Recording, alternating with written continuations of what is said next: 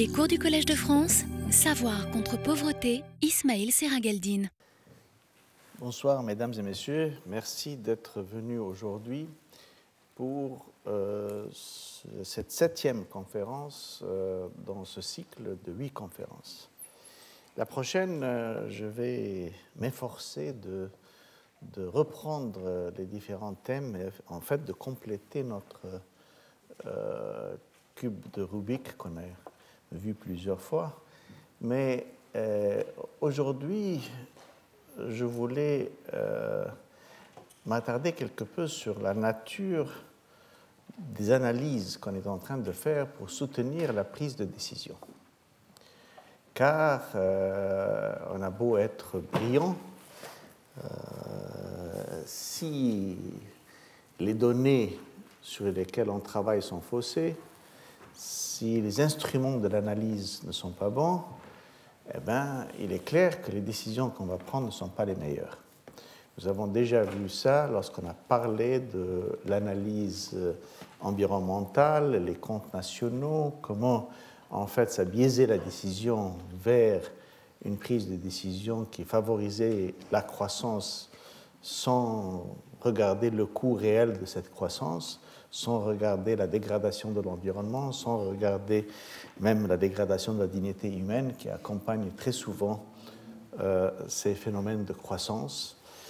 Et donc aujourd'hui, je vais parler peut-être un peu plus de la profondeur de quelques problèmes qui font que les prises de décision actuelles manquent de réalisme et souvent euh, ne seront pas capables d'amener les résultats voulus.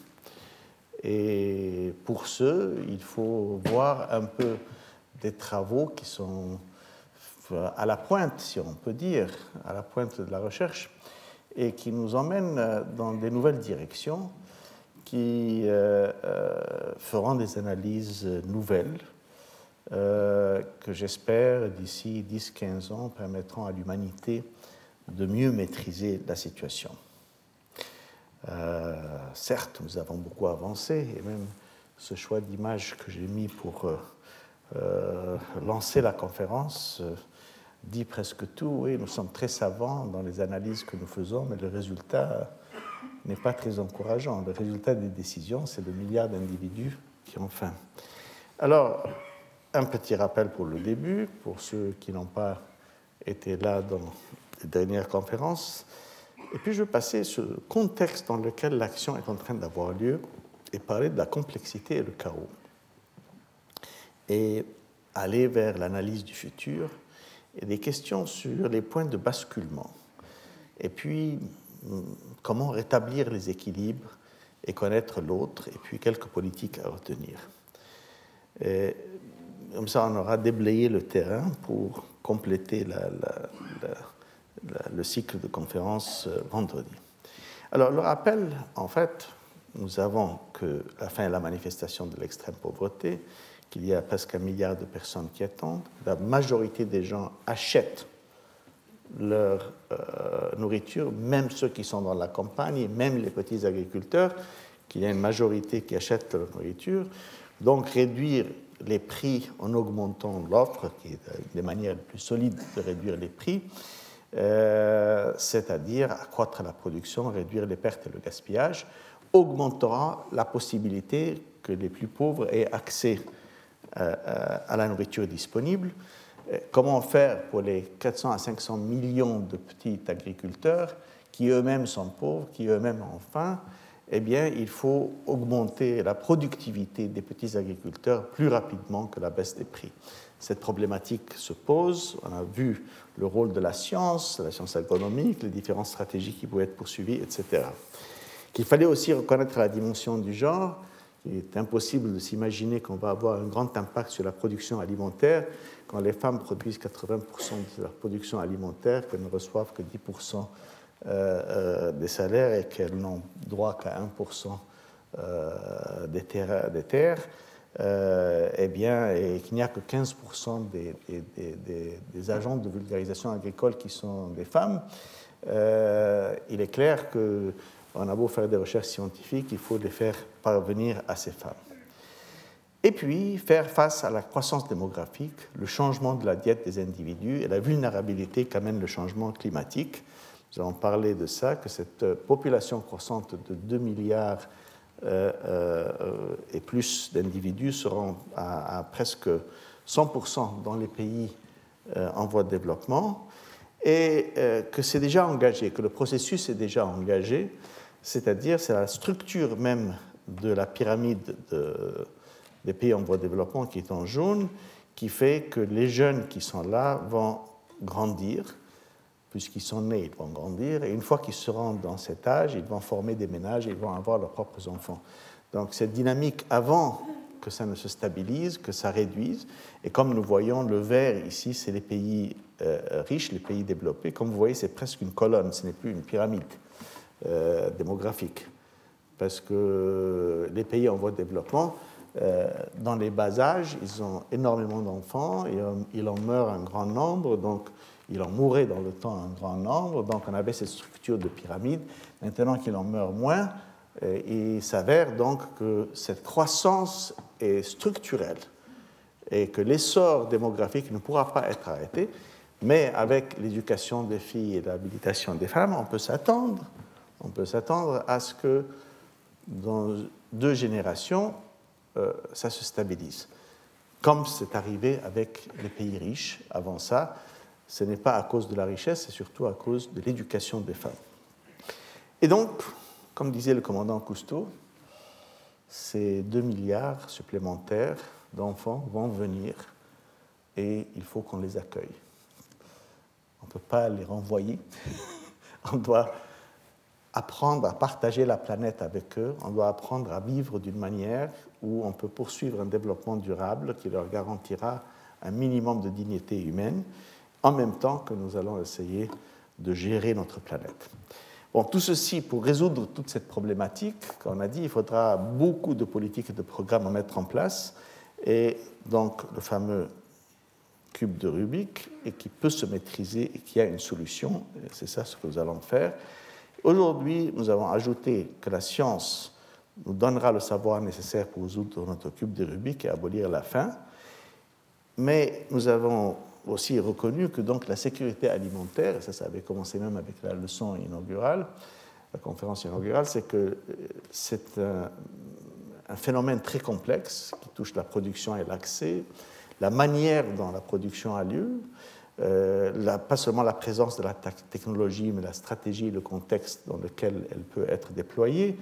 Ce n'est pas seulement les équilibres au niveau global, au niveau mondial, mais aussi c'est national, et pas seulement au niveau national, mais aussi individuel. Je vous rappelle que les États-Unis, qui sont un des plus grands producteurs et exportateurs euh, de, de, de, de l'alimentaire et de l'agronomique, en fait, en presque une trentaine de millions d'individus qui ont faim. Et puis que ce n'est pas seulement le monde rural, mais le monde urbain. Et finalement, que ce n'est pas seulement le montant de, de, de calories qu'on a, mais c'est aussi le contenu nutritif qui joue un rôle, et on a discuté de ça avant ça.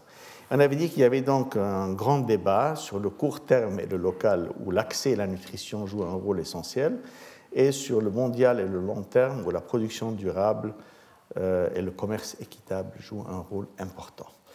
Alors, aujourd'hui en particulier, on va se focaliser sur le long terme, la production durable et le commerce équitable, et les stratégies au niveau national dont on a besoin pour arriver à pouvoir mettre en place euh, des politiques qui permettront euh, de conjuguer une série d'actions entre les différents pays pour arriver à des solutions où euh, l'on pourra avoir cette production durable et ce commerce équitable. Alors, il faut commencer par poser la question, bon, les prises de décision, l'action de terrain, tout ça, ça, ça, ça, ça, ça opère dans un contexte. Et quel est ce contexte que nous vivons aujourd'hui? Eh bien, euh, c'est un monde complexe. Il euh, faut reconnaître que Euh, d'antan, euh, peut-être au seizième, dix-septième siècle, les gens qui vivaient dans des villages, dans les campagnes, leur vie était beaucoup plus simple. Aujourd'hui, notre vie est beaucoup plus compliquée, le monde est beaucoup plus complexe. on comprend mieux le système écologique et sa complexité, et on essaye de comprendre le système des humains. Ce n'est pas la même chose.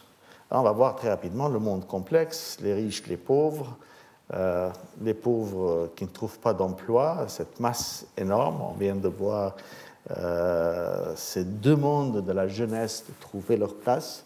On a vu ça euh, en Tunisie, on le voit en Algérie, on le voit en Égypte, on le voit un peu partout. Et cette requête, tout ce qu'il y a de plus euh, juste, mais en fait, c'est une difficulté réelle de notre monde. Mais mis à part ces phénomènes euh, des, des, ce qu'on appelle gentiment les petites gens, il y a en fait euh, un milliard de pauvres qui est largement oublié par les grandes prises de décision. Euh, je viens d'être interpellé d'ailleurs par... Euh, un journaliste qui me parlait, juste avant de venir d'entrer dans cette salle, qui me parlait au sujet du développement durable. Et je lui ai parlé, euh, oui, et du milliard euh, qui ont faim. Et puis il m'a dit, vous savez, hein, c'est intéressant parce que généralement, on n'en parle pas. On en parle beaucoup moins. On parle de protéger les forêts, de protéger les, les baleines, de, de répondre à la pollution. Euh, euh, mais... Mais le milliard d'humains qui ont, qui ont faim, que c'est une grande lacune dans notre système de développement, est peut-être encore plus importante que ce qui se passe avec certaines autres créatures. On n'en parle pas suffisamment. Et il n'a pas tort. C'est pour ça que je vous ai invité à devenir les nouveaux abolitionnistes. Alors, le problème, c'est que pour comprendre pourquoi cette dualité existe, entre les riches et les pauvres que j'ai montré avec M. Gates et la pauvre femme qui ne trouvait pas à manger, et, et, et, et ce, cette image, n'est-ce pas, qui, qui montre qu'il y a un décalement essentiel, il y a un essor énorme, un pays comme la Chine, qui s'accroît à onze à douze pour cent par an, qui soulève un milliard quatre cents millions d'individus à un rythme et un taux extraordinaire. Euh, en même temps, il y a euh, euh, tous ces gens qui n'arrivent pas même à manger. Euh, alors, pour revenir là-dessus, euh, on a besoin, dans cette complexité, je soutiens que les indicateurs qu'on utilise pour nos analyses sont insuffisants et qu'il faut avoir une, une utilisation réfléchie de multiples indicateurs d'analyse et que beaucoup, beaucoup trop de nos décisions, nos grandes décisions, sont prises sur des, un ou deux indicateurs très simplistes. Et donc, ils n'amènent pas les résultats voulus. Et nous avons parlé déjà euh, deux fois de, de, du M P A D développé par le FIDA, qui essayent de comprendre la complexité des phénomènes de la faim, et cetera. Mais n'empêche, ce n'est pas seulement avec cette multiplicité d'indicateurs, parce qu'aucun gérant de décision ne pourra faire la somme de tous ces indicateurs pour faire une décision. Je fais une décision à la fin, je subventionne ou je ne subventionne pas les prix. Est-ce que j'ai un, des stocks euh, euh, au gouvernement aujourd'hui, je les relâche dans le marché ou pas? Est-ce que je passe des contrats à des privés pour augmenter tel ou tel service ou j'essaye d'accroître la fonction publique pour le faire? Ce sont d'habitude des choix binaires, des choix oui ou non, et donc qui se retrouvent sur un volet à la fois. Mais l'analyse elle-même, qui est l'analyse sous-jacente, peut et devrait être capable de, de tirer les ficelles de ces différents éléments et d'amener une analyse complexe et qui, à la fin, peut simplifier le choix. Donc, comme je disais à certains de mes collègues, eh, cette analyse, elle est là, pas seulement pour satisfaire les académiciens comme moi-même, mais c'est surtout pour euh, euh, enrichir la réflexion et, et, et éclairer les choix. Quels sont ces choix? Et c'est ça qu'il nous reste à faire. Alors, les choix qui laissent pour compte des gens vivant dans les ordures, comme ça, euh, euh, des centaines de millions dans les taudis du monde entier, dans les bidonvilles du monde entier, qui laissent la famine frapper des différents endroits, surtout en Afrique, Ce n'est pas acceptable. Ni la situation avec le système écologique, où nous savons que la croissance démographique n'est plus le cas d'un rapport très romantique entre l'homme et la nature, où on peut prendre ce qu'on veut et vivre en harmonie avec la nature. Et je vous ai montré justement euh, cette image du Bangladesh qui montre un énorme nombre de pêcheurs, peut-être même plus de pêcheurs qu'il n'y a de poissons dans cet estuaire euh, du Bangladesh. Et évidemment, ça fait une pression énorme quand les mêmes techniques sont utilisées. Euh, la différence entre ça et, et, et ça, c'est frappant, hein. Et, et évidemment, on est en train de détruire notre patrimoine. Et comme je disais, les comptes nationaux ne montrent pas le prix qu'on paye en détruisant ce patrimoine, ni le prix qu'on paye avec la perte de la qualité du sol, de la fertilité des sols, essentielle pourtant pour produire l'agriculture et les aliments dont nous dépendons tous. On ne remarque pas suffisamment le coût de la pollution, c'est-à-dire les gens qui polluent, qui polluent l'eau, qui polluent l'air, et cetera, ne payent pas le prix de cette pollution. Le prix social, le prix environnemental de cette euh, pollution, qui doit être internalisé, n'est pas même pas payé. La consommation d'énergie continue à être subventionnée, ça c'est Los Angeles aux États-Unis, et ce n'est pas une question de choix entre l'homme et, et, et l'environnement, c'est une question de dire que ces enfants, quand ils grandissent, ils ont droit à un air pur, à de l'eau propre, à un assainissement et à un sol fertile. Voilà, ils ont droit à ça. Et bon, si on veut trouver de l'air pur et de l'eau propre et un assainissement euh, et, et, et un sol fertile, eh bien on aura une politique d'environnement durable. Et il ne suffit pas de célébrer la terre et sa diversité, il faut reconstruire ce que nous avons détruit, car nous avons détruit beaucoup dans le monde entier.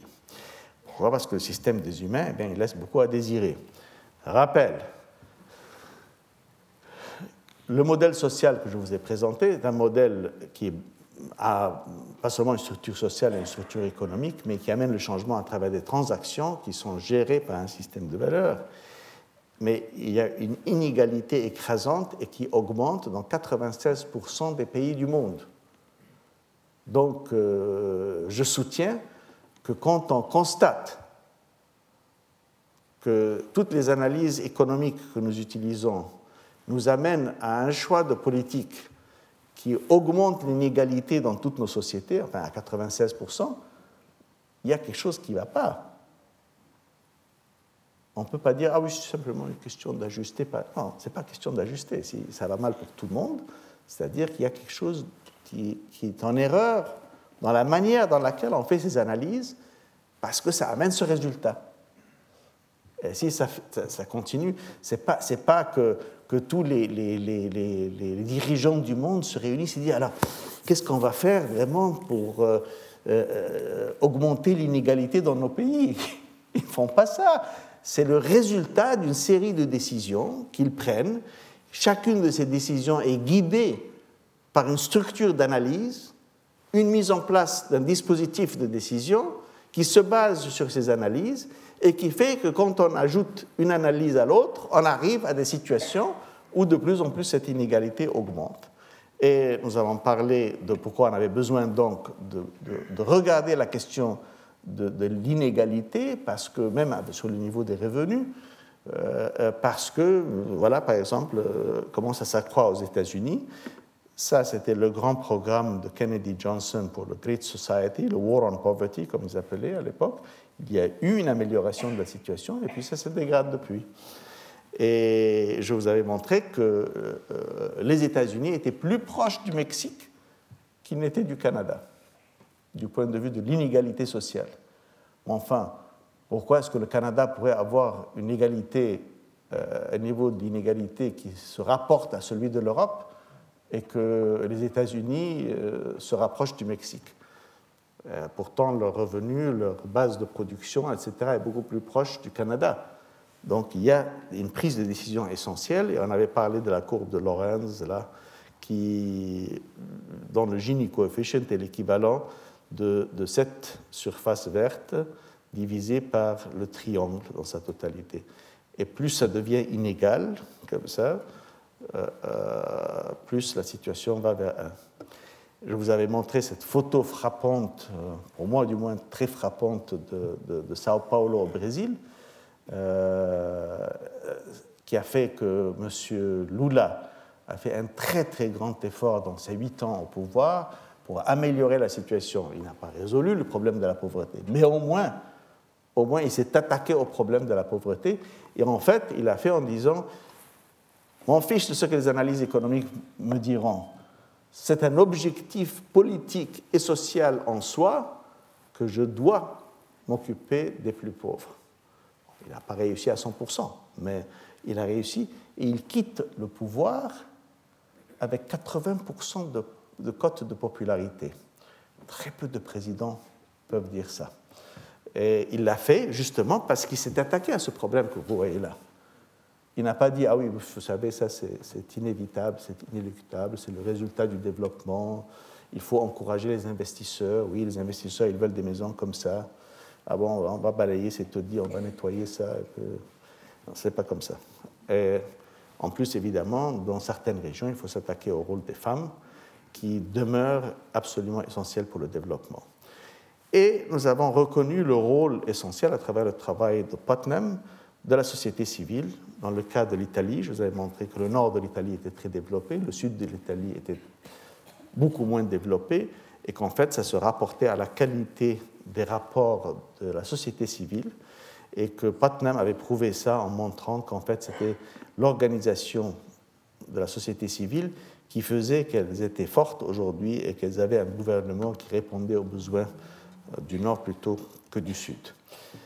Alors, revenir sur le rôle des femmes, lier ça avec le rôle de la société civile, et nous avons vu qu'en effet, oui, en habilitant les femmes, euh, pas seulement en éduquant les filles, mais en habilitant les femmes, elles revendiquent leurs droits dans la société, et ça, c'est euh, venant de l'Inde, de SEWA. Dans le domaine culturel, nous avons le problème de l'identité, et je vous avais donné cet exemple, surtout j'avais étudié le cas que je vous avais présenté sur le monde islamique, avec un modèle à trois niveaux, où il y a des ruptures qui se passent entre ces niveaux, qui développent une pathologie sociale, que nous voyons dans le monde islamique dans sa totalité. Ce genre d'analyse ne se fait pas souvent pour la prise de décision, parce qu'on laisse au gouvernement, à travers les parlements, la prise de décision qui fait l'équilibre des pouvoirs entre les syndicats, entre euh, les, les, les investisseurs, et cetera, euh, et, et, et les politiques qui font leur choix. Mais euh, on ne fait pas une analyse vraiment regardant où va-t-on dans le long terme, dans le développement de notre société. Est-ce que cette société euh, va vers la tragédie, va vers la dissolution du pays même? Nous venons de voir au Soudan, par exemple, euh, le nord et le sud, nous voyons pas mal de cas où il y a des difficultés entre différentes communautés, alors qu'à un moment donné, on parlait du cosmopolitanisme comme étant quelque chose de merveilleux. Ce n'est pas une question d'assimilation. La notion d'une cité cosmopolite comme l'ancienne Alexandrie, comme euh, l'ancienne Istanbul, et cetera, c'est des villes où il y avait des communautés. Il y avait la communauté grecque, la communauté italienne, la communauté euh, française, la communauté anglaise. Il y avait les, et les différentes communautés. Elles avaient euh, leur culte, elles avaient, euh, euh, il y avait une grande communauté juive, euh, toute la région de Smouha, et cetera. C'est nommé après une grande famille juive, Smouha, Alexandrie. Et, et, et ces communautés vivaient les unes à côté des autres avec leur identité très clairement différente. Mais elles se côtoyaient, elles se visitaient, on allait déjeuner ensemble au club grec, et puis on allait, je ne sais pas, dîner chez les Italiens. Ça faisait quelque chose, c'était vivant, c'était merveilleux, il y avait une diversité. C'était... Alors qu'aujourd'hui, on dit, non, on ne peut pas avoir cette diversité, il faut trouver un moyen d'assimiler les gens. Et, et, et ça, ça pose des problèmes pour certaines personnes, et donc il y a des grands défis à faire dans ce domaine.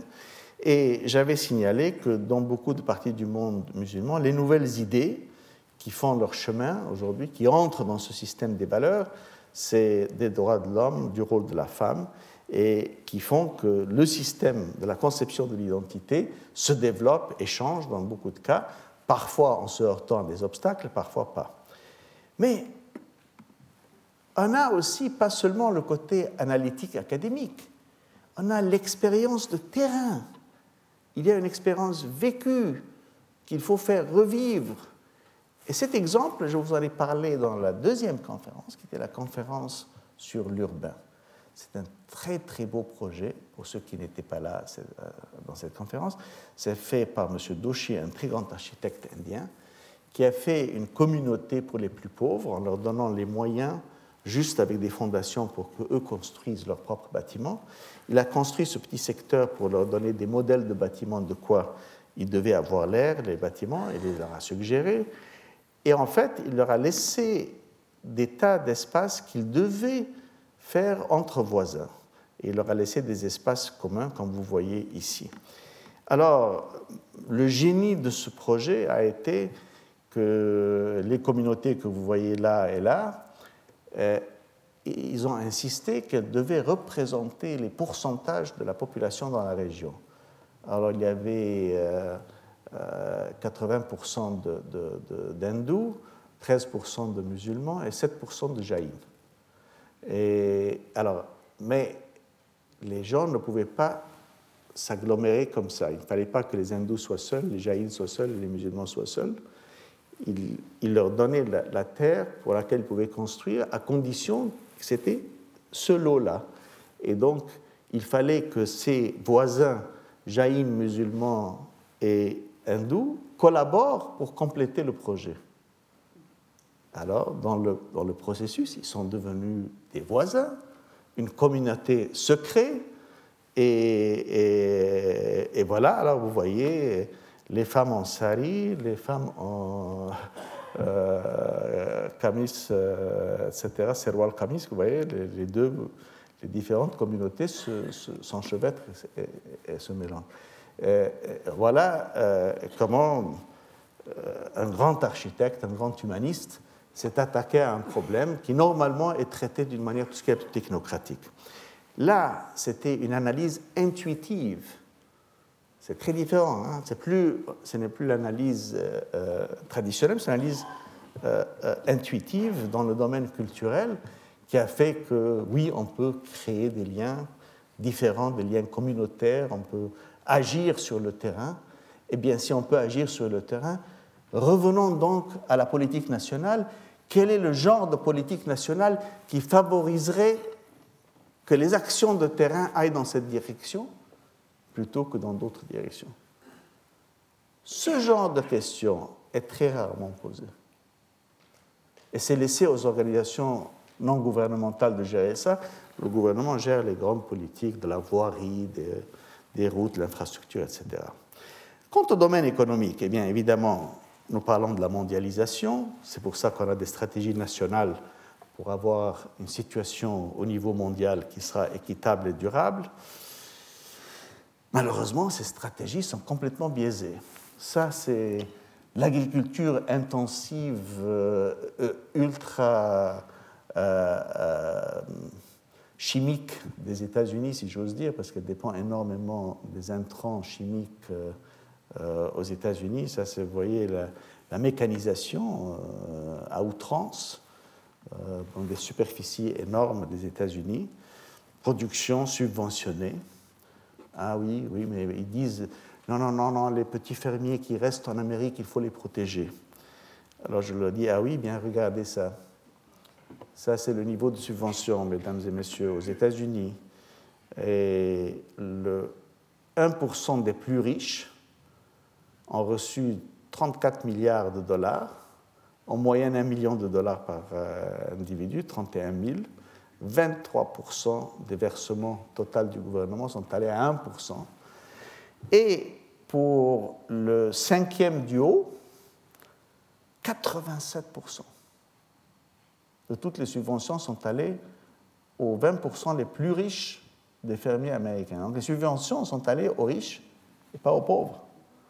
Les quatre-vingts pour cent qui sont les plus pauvres ont reçu sept mille dollars en moyenne par an. sept mille dollars, ça fait cinq mille euros par an. Vous savez, pour soutenir une famille dans une ferme, c'est pas grand-chose. Hein. Voilà le soutien à un million de dollars, cinq mille dollars. Et eux, ils représentent deux millions et demi de familles en Amérique. Alors, comme on ne parle pas euh, que la politique de subvention agricole est là pour soutenir les petits fermiers les plus pauvres aux États-Unis, et cetera, et cetera, euh, on n'a qu'à voir la réalité de ce qui se passe. Donc, la prise de décision, évidemment, elle ne fait pas face à, cette, à ce tableau, parce que ce tableau a été rédigé par euh, des analystes qui ne soutenaient pas la position officielle euh, des républicains aux, aux États-Unis. Euh, mais mais c'est très clair que cette, ces subventions euh, vont aux plus riches et non pas aux plus pauvres. L'Europe, quand même, euh, fait un petit problème, hein, euh, avec les subventions agro- agricoles. Euh, voilà, on a euh, moins d'un dollar par jour pour l'enfant et presque deux dollars et demi par jour pour la vache. C'était deux dollars vingt, mais avec la faiblesse du dollar actuellement, c'est devenu deux dollars quarante parce que c'est en euros et ça ne change pas. Et voilà, nous avons à nous demander est-ce que ces politiques sont bonnes. Alors, ce qu'il y a de problématique, ce n'est pas seulement que les pays poursuivent leur propre politique. Enfin, ça, c'est, jusqu'à présent, c'est un peu compréhensible, malgré que ce qu'on a demandé des individus à l'intérieur des communes, et l'exemple que je vous ai montré de l'habitat d'Arania, euh, où les musulmans, les jaïnes et les, et, les, et, les, et les hindous étaient obligés de collaborer, on pourrait imaginer quand même que ça serait bien si les pays entre eux étaient forcés d'agir de la même manière, étaient forcés de trouver des solutions au même problème ensemble pour arriver à des résultats. Mais non, qu'est-ce qu'on fait? Alors, au nom de la compétition, au nom du capitalisme, on dit euh, non, non, non, il faut absolument pas. Alors, on a euh, les petits fermiers dont je parlais, euh, les quatre cents à cinq cents millions, qui sont censés pouvoir faire face à ces énormes machines euh, de production américaines, que je vais vous montrer les photos. Il y a des gens qui s'indignent, qui ont fait des mouvements pour euh, le commerce équitable, mais ils font face à un grand problème. En fait, euh, il y a peu de gens qui défendent ce commerce équitable mondialement. Ce sont les gens qui croient au développement, ce sont les gens qui croient à l'idée de l'équité mondiale, et il y en a peu. De l'autre côté, on a ceux qui soutiennent une, une libéralisation du commerce mondial, et ça, ce sont les purs et durs, qui, surtout les, les, les, de la droite extrême, qui disent du point de vue idéologique, nous, nous n'acceptons pas une intervention dans le commerce international, il faut laisser les marchés jouer, et cetera, et cetera, chose que nous avons entendue beaucoup de fois. Tandis que du côté protectionniste ou nationaliste, il y a évidemment le côté des, des, des, d'un argumentaire pour l'emploi et un argumentaire pour la souveraineté nationale, le choix national de chaque pays de poursuivre sa propre politique. Mais le fait est que donc nous avons un nombre assez restreint qui voudrait une solution en commun pour améliorer le commerce mondial, et ça fait que nous n'avons pas eu un accord sur le Doha Round depuis maintenant presque dix ans. On n'arrive pas à obtenir un accord parce que ça se bute contre les subventions de l'agriculture. Entre les États-Unis et l'Europe, il n'y a pas d'accord. Alors, l'ennui, pour moi, c'est que je sais, j'ai déjà vu ça dans le Uruguay Round, qui était le, la fois d'avant. Un jour viendra et on dira au reste du monde, voilà, les États-Unis et l'Europe se sont mis d'accord, et ça, c'est l'accord. Take it or leave it. Ou vous acceptez, ou euh, rien ne va. Et face à ça, la plupart des gens vont être forcés d'accepter. Mais ce qui change le jeu de la dernière fois, c'est qu'en fait, ça ne sera plus à deux, il y aura au moins trois, peut-être quatre, c'est-à-dire probablement, il faudra la Chine, l'Inde et peut-être Brésil, Russie aussi jouera un rôle. Mais le commerce mondial demeure un enjeu essentiel pour tous les pays. Il est essentiel maintenant de plus en plus dans tous les pays. On n'a presque plus de production locale n'importe où, sauf dans, dans le cas de, de, de, des légumes et des fruits et des choses comme ça. Mais, mais, mais normalement, vous avez un produit Une partie est produite à Taïwan, l'autre partie en Inde. Il est financé par je ne sais pas qui au Brésil et il est euh, assemblé euh, au Maroc. Il est vendu euh, par une euh, succursale d'une maison internationale basée à Londres euh, ou en Allemagne. Il se vend en France. Enfin, c'est, c'est comme ça les produits aujourd'hui. Et le commerce mondial joue un rôle essentiel dans le changement de ces filières de valeurs qu'on voit partout. Et de plus en plus, les gens sont confrontés à la disponibilité de, de produits qui viennent d'ailleurs. Ils ne savent même pas euh, comment traiter avec ça. Donc la notion de commerce équitable devient très importante. Et là où le commerce avait été ouvert, le plus ouvert mondialement, qui était le commerce financier, qu'est-ce qui s'est passé ? Nous avons eu la pire crise que l'humanité ait vue en soixante-dix ans et plus, depuis les mille neuf cent trente jusqu'à deux mille sept et huit, sept, fin deux mille sept, commençait à avoir la plus grande crise financière du monde. Cette crise est difficile à cerner. Et ça vous montre un aveuglement total, une incapacité totale de, ni de l'analyse ni de la prise de décision. Alors, c'est vrai qu'à Wall Street, Euh, deux fois dans le film euh, de Wall Street, euh, Ma- Michael Douglas joue ce rôle, à deux reprises. Euh, ils ont inventé des instruments financiers abracadabrants et ils ont fait des derivatives, des swaps, des hedge funds, des secondary mortgages. Et les Américains poussaient pour la dérégulation totale. Ce qui a fait, pas une atmosphère d'investissement, mais une atmosphère de casino, où les gens faisait banco, banco suivi, je mets un milliard, combien tu mets toi ? Ah oui, je mets cinq milliards. Enfin, vous en avez vu un petit peu avec euh, euh, Hervé Kerbiel euh, qui avait fait des, des transactions pour quelques milliards euh, en Europe, euh, mais ça c'était un cas. Mais là-bas, alors, c'était vraiment effarant. Je ne pense pas que n'importe qui dans cette salle peut cerner le montant des transactions qui ont eu lieu, et qui ont eu lieu en six ans. Alors, il y avait des grands problèmes. Personnellement, ça fait dix ans que j'écris sur Taming the Wild Markets. Monsieur Greenspan, qui était chargé de surveiller les banques américaines, a dit non, non, non, on n'a pas besoin, laissez-les faire. Et toute l'équipe de George Bush a été des dérégulateurs. Il fallait laisser le marché jouer. Eh bien, qu'est-ce qui se passe ? Nous avons eu un marché comme les credit default swaps. C'est une sorte de pari sur qui va payer, qui ne va pas payer euh, sa dette. Et, et ça se vendait euh, dans les milliards. Alors, voilà.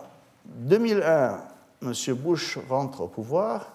Le marché des credit default swaps est de neuf cents milliards de dollars. neuf cents milliards de dollars. En six ans, il arrive à soixante-deux mille milliards de dollars. Vous imaginez soixante-deux mille milliards de dollars. Et puis, avec le début de la crise, il commence à baisser. On arrive à la crise totale, cinquante-quatre virgule cinq milliers de milliards de dollars. Milliers de milliards de dollars, trillions de dollars. Pour vous dire, d'ailleurs, euh, constatez que ces, ces diagrammes, je les ai pris de, de Fortune Magazine, qui est le, euh, la droite pure et dure américaine. C'est pas, c'est pas des analyses euh, marxistes ou de gauche ou n'importe quoi, ça devient pur et dur. Et c'est eux-mêmes qui ont dit « Is that trillion with a T » ? Est-ce que c'est vraiment trillion dont nous parlons ? Pourquoi ? Parce que le credit default swaps outstanding était à cinquante-quatre virgule six. C'est ce chiffre-là que je vous montrais, ce chiffre-là. Alors que tout le P I B du monde entier était à cinquante-quatre virgule trois. La dette inclue dans le, le, le, les credit default swaps tout seul était ça. Ça, c'est toute la valeur du New York Stock Exchange, ça c'est plus tout le P I B des États-Unis, et ça, c'est toute la dette américaine augmentée, aurait fait cinquante mille milliards. Alors, lorsque je discutais avec ça, mais comment en six ans vous pouvez euh, encourir ce montant de dette sans qu'il ait un seul rapport, sans qu'il ait une seule analyse qui dise « attention, il y a quelque chose qui est en train de se passer », on me dit ah, « vous savez, il y, a, il y a beaucoup de dettes croisées là-dedans. » Alors, tout ça, ça va se nettoyer. It, it will only remain a couple of trillion. J'ai dit « pardon ?» Vous réalisez, vous dites « il ne restera, il ne restera de ces dettes que deux mille milliards de dollars ». Vous pensez que, que c'est normal qu'un monde où il y a un milliard d'individus qui ne trouvent pas à manger, il y a d'autres qui sont en train de faire des, des, des, des, des, des bancos de casinos à ces montants faramineux. Et puis à la fin, quand tout ça va se détruire, comme nous le savons, qui va venir aider tout ça? Vous, les contribuables. À la fin, toutes les banques de tous les grands pays ont dû être soutenus par l'État. D'une manière ou d'une autre, il y a beaucoup de manières pour le faire, mais la, la, la catastrophe qui nous a menés dans cette direction, ça a été une chose désastreuse parce qu'il n'y avait pas de règles, il n'y avait pas de suivi, il n'y avait pas d'analyse, il y avait une analyse simple, simpliste pour un monde complexe. Et Edmund Burke, un grand politicien irlandais, avait dit Uh, the only thing necessary for the triumph of evil is for good men to do nothing.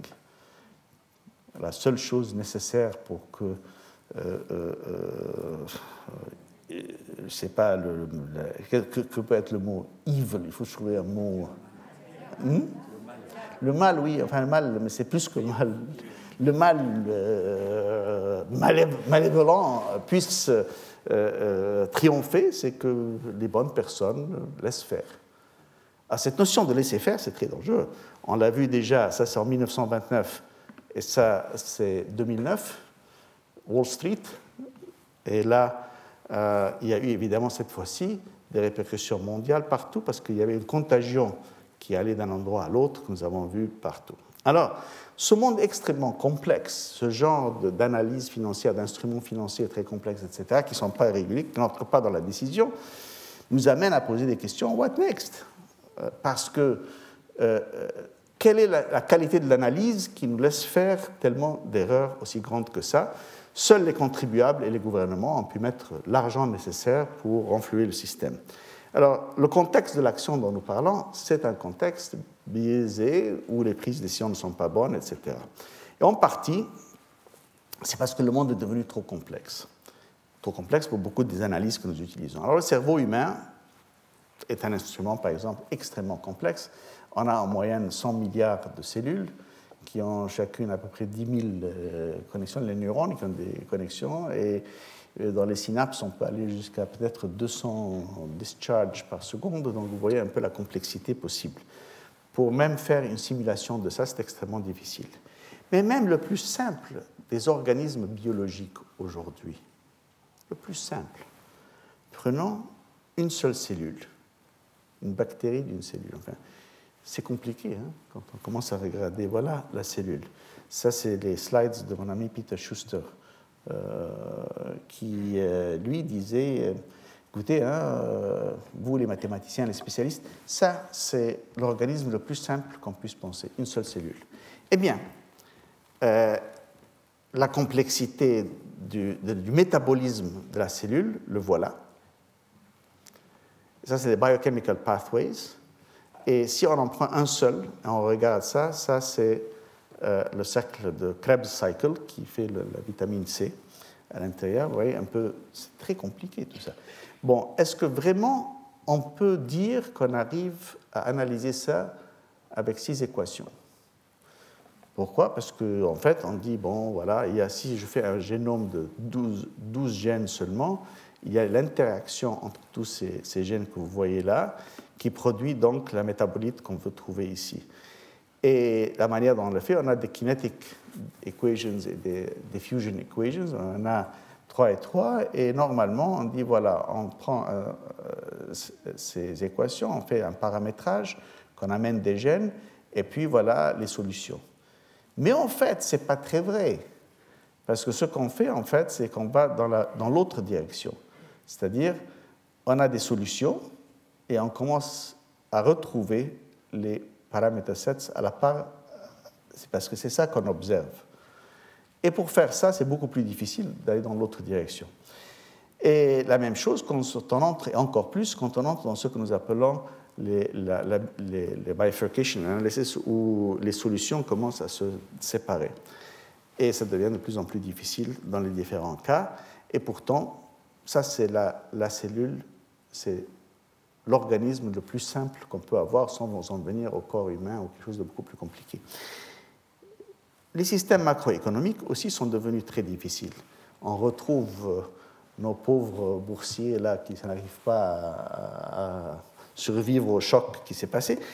Et pour euh, analyser qu'est-ce qui se passe dans le marché mondial avec ces milliards et milliards de transactions qui ont lieu presque chaque jour, à, à travers des, des, des systèmes réglés par ordinateur, alors les gens incapables de gérer ça dans le cadre d'un modèle commencent à chercher à travers le A C E modeling. C'est-à-dire, ils disent, nous allons faire, comme je vous ai déjà dit, euh, euh, euh, on va créer des petits agents, on va faire une, une, comme, comme si c'était un petit écosystème à l'intérieur de l'ordinateur, et on va donner des, des, des possibilités à chacun de si, si tu touches un comme ça, tu fais ceci, si tu touches un comme ça, tu fais ceci. Ces conditions initiales, on laisse l'ordinateur faire des simulations, et puis on arrive à des solutions. Alors, dans le cadre de la complexité que nous faisons, auquel nous faisons face, marché local, marché national, marché mondial, l'intersection de tous ces marchés fait que la nature des transactions elle-même est devenue beaucoup plus difficile et que, pour des raisons que je vais vous montrer tout de suite, euh, ces analyses qui sont... L'idée n'est pas mauvaise, mais en fait, ça dépend énormément des conditions initiales qu'on, qu'on choisit.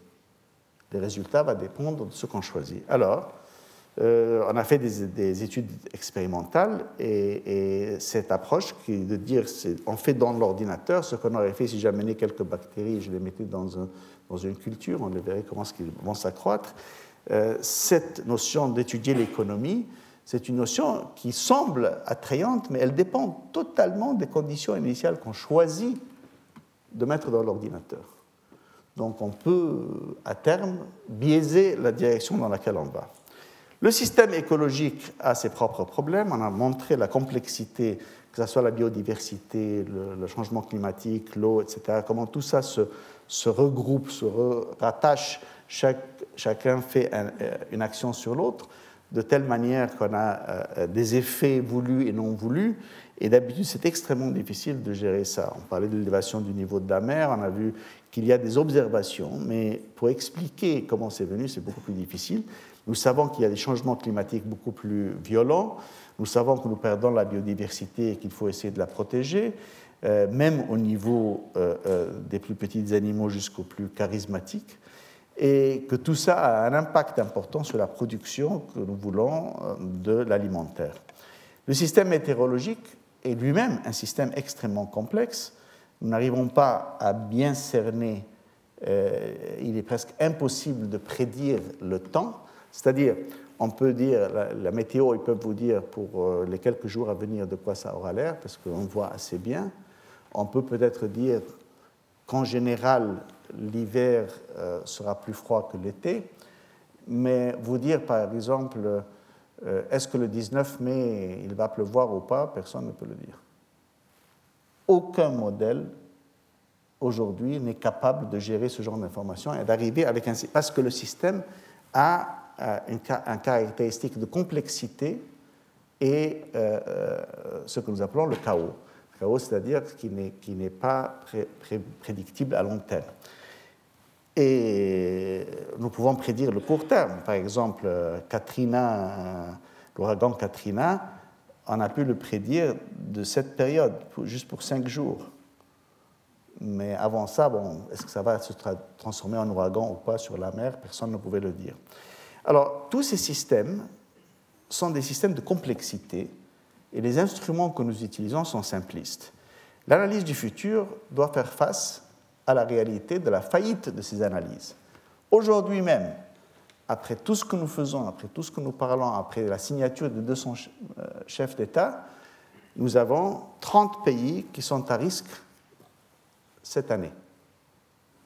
Ces trente pays ne pourront pas s'en sortir sans une aide alimentaire extérieure.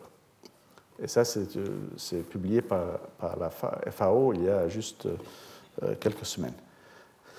En partie, ça faisait, par exemple, le Pakistan, c'est à cause euh, de, de, de, des inondations. Le Yémen, c'est à cause de la guerre civile. Enfin, il y, a, il y a des raisons différentes, mais le fait est que, dans tous les cas, nous avons tout un, un groupement de pays qui aura besoin d'une aide et il n'y a pas un système en place mondialement pour gérer cette situation d'année en année. Alors, pourquoi est-ce que c'est chaotique ? Ce sont des systèmes, ça c'est la définition académique. Ce que j'ai souligné en rouge est plus facile à comprendre. Ce sont des systèmes qui sont très sensibles aux conditions initiales. C'est-à-dire, je vais vous donner un exemple, il y a une propriété de récurrence qui fait qu'ils sont non prédictibles sur le long terme. Et, et l'exemple sur lequel beaucoup de ce travail a été fait a été la météorologie. La météorologie, la météo justement, c'est très très très difficile de pouvoir prévoir au long terme. On peut, comme je dis, prévoir pour deux jours, trois jours, et cetera, mais pas plus que ça. Alors, les systèmes complexes, euh, c'est les systèmes qui sont presque toute la réalité. Alors, malheureusement, ce que nous faisons, nous préparons les ingénieurs, les économistes, et cetera, avec des études de, d'exemples simples, alors que la réalité est complexe. La réalité est très complexe. Et cette complexité, c'est la règle. Et donc, il faut trouver des mathématiques appliquées nouvelles. Et dans le temps, c'était très difficile de visualiser tout ça, mais aujourd'hui, avec les ordinateurs que nous avons, nous pouvons le faire.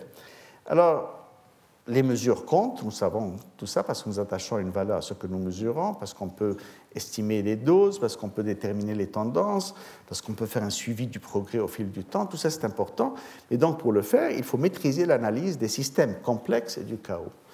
Sinon, on pourra euh, se retourner et découvrir que quelqu'un a fait des accords pour euh, je ne sais pas combien de milliers de milliards de dollars derrière notre dos. Alors, pour faire ça, les fluctuations des populations, un exemple précis. Ça, c'est des, euh, un genre de, de caille qui se trouvait aux, dans le Royaume-Uni. Et les gens avaient constaté que ces populations fluctuantes euh, révélaient des tendances inattendues. C'est-à-dire qu'elles n'étaient pas stables, elles ne se stabilisaient pas, elles avaient une réaction curieuse.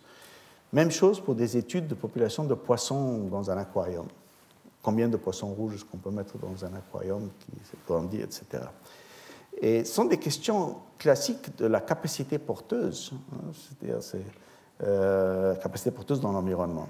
Alors, M. Malthus, que je n'apprécie pas particulièrement, mais qui avait beaucoup parlé que l'humanité allait s'accroître géométriquement et que la production serait linéaire et donc il y aurait des, des crises, aurait fait que la conception qu'on aurait du X suivant au fil du temps aurait fait qu'on s'attendrait à une courbe comme ça pour les poissons rouges, pour les cailles, et cetera. Ou bien peut-être même une courbe comme ça. Mais il s'avère que ce n'est pas le cas. Alors, le cas, en fait, c'est, ça suit ce qu'on appellerait la suite logistique. Euh, c'est un travail qui a été fait par Lord May, euh, Sir Robert May à l'époque, et euh, pour un paramètre que je vais venir, à quel j'appelais, euh, ça, voilà ce qui a été observé, une stabilisation de la population à à peu près soixante-deux pour cent, mais elle n'approche pas vraiment de la, du maximum biologique auquel on se serait attendu. Ou bien, pour un autre paramètre, et vous verrez pourquoi ces valeurs, tout d'un coup, on constate qu'elle il y a, elle oscille entre deux valeurs. Une année, elle augmente à temps, l'année d'après, elle baisse à temps, elle monte à temps, elle baisse à temps, et cetera. Et pour une autre valeur, alors là, c'est complètement chaotique, c'est impossible de prédire ce qui va se passer. Alors, les deux premiers cas, on pouvait prédire, le troisième cas, c'est presque impossible. Et pourquoi ? Eh bien, parce qu'il s'avère qu'en fait, c'est ça qui détermine, ça c'est le paramètre bifurquant de, du paramètre A, et c'est là les trois points que j'avais choisis. Dans ce premier cas, on était avec une seule solution, et puis il y a une bifurcation qui a lieu, comme je vous ai montré la bifurcation dans, dans le métabolisme d'une seule cellule, aussi dans la population, que vous voyez là, et puis une autre bifurcation ici, et puis des autres bifurcations, et puis de plus en plus, ça devient complètement chaotique. Euh, alors, quand j'ai choisi les trois exemples, j'ai choisi ici, ici et ici. Mais si on tire ça un peu, on voit qu'avec les ordinateurs, on peut faire ça, on trouve ce que nous appelons un attracteur ici. Les phénomènes météorologiques sont de cette complexité et même plus. Il y a un fameux papier qui a été fait, une recherche qui a été faite en mille neuf cent soixante et un soixante-deux par Lorenz, qui a dit « Est-ce que le battement d'aile d'un papillon à Rio déclenche-t-il une tornade au Texas ?» C'est très fameux parce que l'idée, c'était ça l'observation, c'est que à partir de, de, de différences infimes, infimes, huitième degré après la virgule, huitième chiffre après la virgule, il avait constaté que quand il changeait un tout petit peu ici, eh bien, ce qui se passait dans l'analyse, la modélisation qu'il avait, il y avait de très grandes différences qui se développaient à terme. Et c'est pour ça qu'on ne peut pas prédire le temps précisément, qu'est-ce qui se passerait, parce qu'on ne sait pas sur laquelle de ces lignes, de ces trajectoires, au-delà de quelques jours, euh, la météo va aller. Mais la, les mathématiques sont là. Alors, Lorenz a fait ça, c'est ce qu'on appelle... Euh, le strange attractor ou le tracteur, ça c'est des équations qu'il fait, mais c'est là où les solutions se trouvent euh, d'une manière... Alors, il y a une science naissante de la complexité et du chaos, car la géométrie pour l'architecture et l'engineering que nous avons utilisée, la géométrie euclidienne que nous connaissons tous, elle est bonne pour la construction, pour la technologie, pour des modèles tridimensionnels très compliqués, même pour le monde islamique, les muqarnas, qui sont de très belles... Euh, Euh, des stalactites en trois, trois dimensions que vous pouvez voir là, des géométries qui peuvent être compliquées, mais regardez, voilà, l'algèbre et la géométrie classique peuvent étudier les pyramides, mais pas les nuages. Les nuages sont très difficiles à étudier. Et une nouvelle géométrie était nécessaire pour la vie et la nature. Notre géométrie ne pouvait pas décrire ou dessiner une fleur, bien moins comment décrire la floraison d'un arbre entier, ou le motif des feuilles, ou la beauté des coraux. Alors, Benoît Mandelbrot, qui vient de mourir il y a quelques semaines, euh, a vu différemment, il a inventé les fractales, il a découvert les fractales, mais il nous disait, regardez comment les formes ont été produites et non pas à quoi elles ressemblent. Si on observe les nautiles, par exemple, eh bien, on peut comprendre cette courbe, comment est-ce qu'elle se fait. Et la même chose avec les vagues, en fait, il y a une autosimilarité.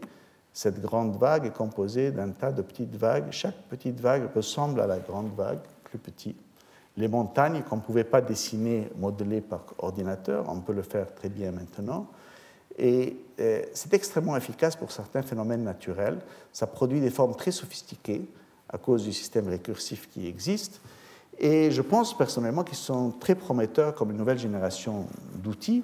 Ils amènent l'autosimilarité, de nombreux résultats, des hiérarchies gigognes, et ça, c'est l'ensemble de Mandelbrot qui est très connu, et ça nous permet de faire des choses extraordinaires. Alors, le, le choix a été porté là surtout par les artistes qui, sont, qui ont été parmi les premiers à voir la beauté des mathématiques des fractals, mais euh, je parle pour analyser le, la réalité, ça c'est l'ensemble de Mandelbrot, c'est, c'est, ça, c'est à toute dimension, c'est-à-dire si vous regardez à l'intérieur de ça, vous avez ça, puis vous allez de plus en plus, et vous regardez, voilà, on retourne de nouveau à l'ensemble, et ça va vers l'infini. Les fractales alors, comme ils appellent les Fractal Geometry of Nature, euh, euh, écrit le livre de, de Benoît Mandelbrot, ont d'incroyables applications. On peut modeler la croissance des plantes, les modèles de floraison, euh, les, les fissurations de la terre aride quand elle se sèche la terre. Ces lignes suivent cette géométrie, la structure de l'A D N, les sillons des éclairs, euh, la formation des flocons de neige, la turbulence des gaz, euh, les modèles d'érosion côtière, euh, les constructions organiques de tout genre, des réseaux de neurones. Tout ça est faisable. Toute notre histoire montre que les grands tournants scientifiques comprennent également de nouveaux outils analytiques.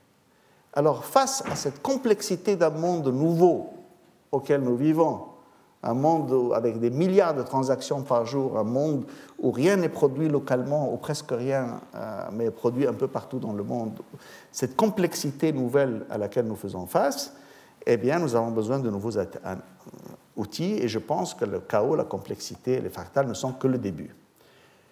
Plus, à cause de l'environnement et du développement durable, nous avons un problème de ce que nous appelons les points de basculement. Ça, c'est un livre qui vient de paraître l'année passée, sur Malcolm Gladwell, « The Tipping Point », où se trouve le point de basculement. Alors, on ne sait pas.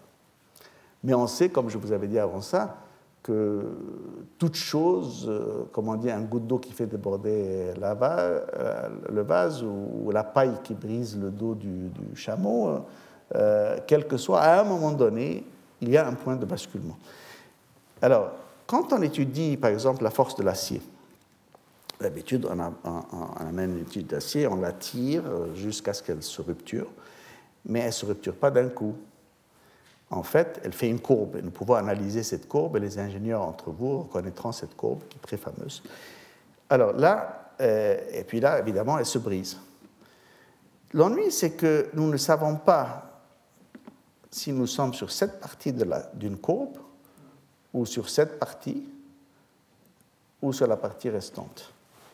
Vous voyez ? Donc, c'est très difficile de juger jusqu'où on peut aller en augmentant l'impact qu'on a sur l'environnement si on n'étudie pas clairement, on ne sait pas clairement si ce que nous voyons est une partie d'une courbe beaucoup plus compliquée, ou bien, même si je connais la courbe dans sa totalité, où est-ce que je me trouve exactement aujourd'hui ? Et ces deux questions font qu'il est très difficile de dire nous savons qu'il y a un point de basculement, mais où se trouve-t-il ? Et ça, c'est difficile à trouver. Alors, par exemple, ça, c'est, ça, c'est une étude réelle qui est euh, si on augmente un nombre de connexions sur un système euh, téléphonique, un système euh, de, d'ordinateur, eh bien, l'efficacité peut augmenter. Elle augmente très rapidement à un moment donné, et puis elle baisse à un autre moment. Elle commence à baisser après ça. Alors là, nous avons déjà un, un, un point de basculement ici. Et ce point de basculement, on peut voir pas seulement qu'il continue, mais en fait, attention, si on continue à ajouter, l'efficacité se perd complètement parce que le système euh, crash, le système euh, ne fonctionne plus. Donc nous avons d'autres points de basculement qui existent et on ne sait pas où on se trouve. Alors nous, quand on regarde, est-ce que les courbes que nous voyons autour de nous, qu'on peut faire pour certains phénomènes de la nature, quelles sont les courbes dans leur totalité ? On ne saura en définitive qu'après l'événement. On pourra dire, ah voilà ce que c'était la courbe, et voilà où se trouvait le point de basculement. Mais à ce moment-là, c'est un peu trop tard. Donc il faut gérer, dans le système complexe dont nous parlons, les instruments d'analyse doivent gérer, en fait, euh, euh, l'incertitude. Et il faut commencer dès aujourd'hui, parce que nous ne pouvons pas continuer à dire oui, oui, on peut continuer, on peut continuer, parce qu'on ne sait pas où se trouve le point de basculement. Alors, il faut rétablir les équilibres. Et aussi, pour revenir à, à, au petit exemple que je vous ai donné des hindous, des jaïnes et des musulmans dans la communauté indienne, il faut aussi s'arrêter un moment et, et penser à mieux connaître l'autre dans ce monde. Alors, pendant une longue période, Mme Thatcher et M. Reagan ont dit « laissez faire le secteur privé ». Et tout le monde a accusé euh, M. Adam Smith, dont je vous ai dit je vais le défendre, comme académicien je me sens dans l'obligation de le défendre, et voilà le père du, cap, du capitalisme, voilà ce qui, ce qui arrive quand on suit le capitalisme fou de M. Smith, euh, ce que Mme Thatcher et M. Reagan disaient.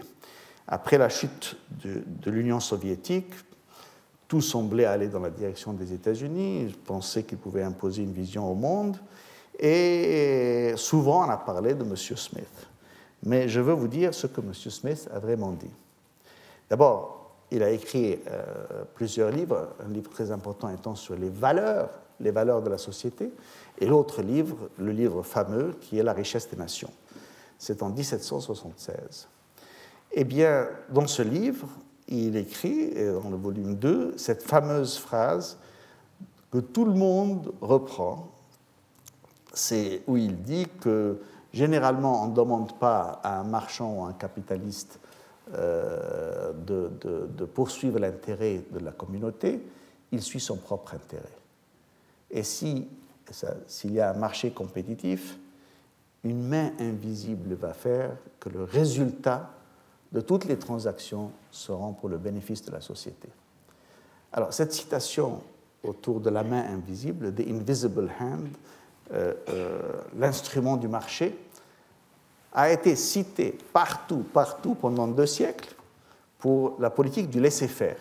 M. Smith connaissait le mot laisser-faire, qui était utilisé par des économistes français de l'époque, mais sur quatre volumes, il n'a pas mis le mot laisser-faire une seule fois. En plus, il a dit, oui, les capitalistes peuvent faire des choses, mais attention, l'État est responsable pour la construction et le maintien des institutions publiques et des travaux publics qui auront beaucoup d'intérêt pour la société, mais que le secteur privé ne va jamais faire. Donc, euh, c'est clair. Il ne demandait pas « laissez tout au secteur privé », comme disait Mme Thatcher et M. Reagan. Non, il n'y a pas « governance best » il y a une responsabilité. Et en plus, il a demandé la régulation des banques. Imaginez-vous, au XVIIIe siècle, hein, déjà, il écrivait. Il a dit euh, « Sans doute, vous allez me dire que euh, ça sera considéré une violation de la liberté naturelle de l'individu de faire une transaction comme il veut. Mais ces, ces, ces limites sur la liberté naturelle de quelques individus, « few individuals », qui pourraient amener un risque à la sécurité de la société, sont, d'après moi, et doivent être la responsabilité des lois de tous les gouvernements. » Et il a ajouté les régulations of the banking trade, c'est l'équivalent des banquiers, quoi, à l'époque de la banque, doivent être régulées. Quand même, il y a deux cents ans, plus de deux cents ans, ils voyaient loin. Ils voyaient loin. Vous venez de voir soixante mille milliards de dollars de transactions qui ont été même pas un rapport, même pas quelqu'un qui dit qu'est-ce qui se passe. C'est pour ça qu'au début de ce cours, je vais montrer dans la conférence inaugurale cette, cette image en disant que le monde doit dépasser ce capitalisme sauvage, doit dépasser ces analyses simplistes et doit faire face à un monde nouveau. Pour moi, je me retrouve avec Camus, que nous devons... marche juste à côté de moi et sois mon ami, pas devant moi ni derrière moi. Et, et ça, pour l'Europe en particulier, et l'Europe et l'Afrique, il y a, il y a quelque chose qui est requis. Alors là, l'Europe a une influence très considérable sur le reste du monde, surtout sur le côté intellectuel. Souvent, les Européens ne le ressentent pas.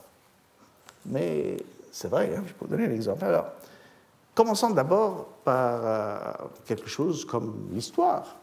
Euh, j'en parle, oui, le Moyen-Âge, c'était même euh, dans les écrits en anglais, on dit « the Dark Ages ». Je leur dis, attention, c'était dark en Europe, mais de l'Andalousie, à travers le Maroc, jusque, jusque l'Inde, c'était la gloire de l'islam, c'était une période extraordinaire. C'est une période d'ouverture où la civilisation islamique avait fait énormément de choses pendant son Moyen-Âge. C'est elle d'ailleurs qui s'est ouverte à l'Inde pour amener les chiffres hindous, le zéro, invention indienne, qui, à travers ce monde islamique, est parvenu au monde occidental où il a été nommé, on a été nommé des chiffres arabes. Mais ce n'étaient pas des chiffres arabes, ce sont des, des, des, des chiffres hindous. Mais c'est de nouveau cette ouverture, ce commerce d'idées qu'on retrouve partout. Maïmonides, grand philosophe euh, juif, Ishaq, euh, euh, grand analyste chrétien, tout ça sont parmi les grandes personnalités de cette période. On parle de la découverte de l'Amérique. Ah, parce que les gens qui habitaient en Amérique euh, ne comptent pas. C'est seulement quand un Européen y, a, y arrive que ça devient une découverte que l'Amérique existait. Oui, mais elle existait, mais il y avait des gens qui habitaient là-bas, et pour eux, ce n'était pas une découverte. C'est un peu comme dire que Marco Polo a découvert la Chine. Non, ce n'est pas tout à fait ça. Euh, la Chine, on ne pouvait pas dire qu'il l'a découvert parce qu'il y avait une longue histoire derrière. Mais cette notion que seulement quand l'Europe l'a touchée, est-ce que ça devient une découverte ? La notion de géographie, on parle du Moyen-Orient et de l'Extrême-Orient, mais en rapport à qui ? C'est-à-dire, si vous êtes australien, pour vous, l'Extrême-Orient, c'est le, le nord proche, c'est pas, c'est pas l'Extrême-Orient. C'est toujours en rapport de l'Europe. En Égypte, quand on écrit, on parle du problème du Moyen-Orient. Et c'est partout comme ça. Alors, ça fait partie de la force du fait que l'Europe, dans les quatre cents à cinq cents ans passés, a dominé le monde à travers euh, sa culture, euh, ses capacités militaires, ses capacités scientifiques, ses capacités technologiques. Mais il se fait alors qu'il est nécessaire aujourd'hui pour faire face au problème du développement durable, pour faire face au problème du monde entier, parce qu'il n'y a plus de problèmes qui sont uniquement nationaux, il n'y a plus de problèmes qui sont uniquement régionaux, eh bien, il faut mieux connaître l'autre. Peu de gens s'imaginent la taille de l'Afrique. On dit l'Afrique. Bien, l'Afrique, qui a cinquante-trois pays, presque un milliard d'individus et qui aura bientôt un milliard et demi, cette Afrique, on peut y mettre la Chine, les États-Unis, l'Alaska et l'Europe, et il en reste. L'Afrique est énorme. Je suis, je, je, je suis, je suis tout à fait d'accord. Oui, et, et, et, et, et les gens disent l'Afrique, comme ça, comme si c'était quelque chose de tout petit. C'est pas tout petit, c'est énorme, c'est une variété. Donc, que pouvons-nous faire ? Bien, il faut changer le contexte. D'abord, il y a, il y a une attaque sur le côté académique, chose que les spécialistes vont faire, que ce soit la complexité, le chaos, et cetera. Et il y a un contexte où les décisions sont prises et où il faut que les gens agissent. Donc, les politiques commencent par des approches stratégiques où il faut commencer par l'éducation publique.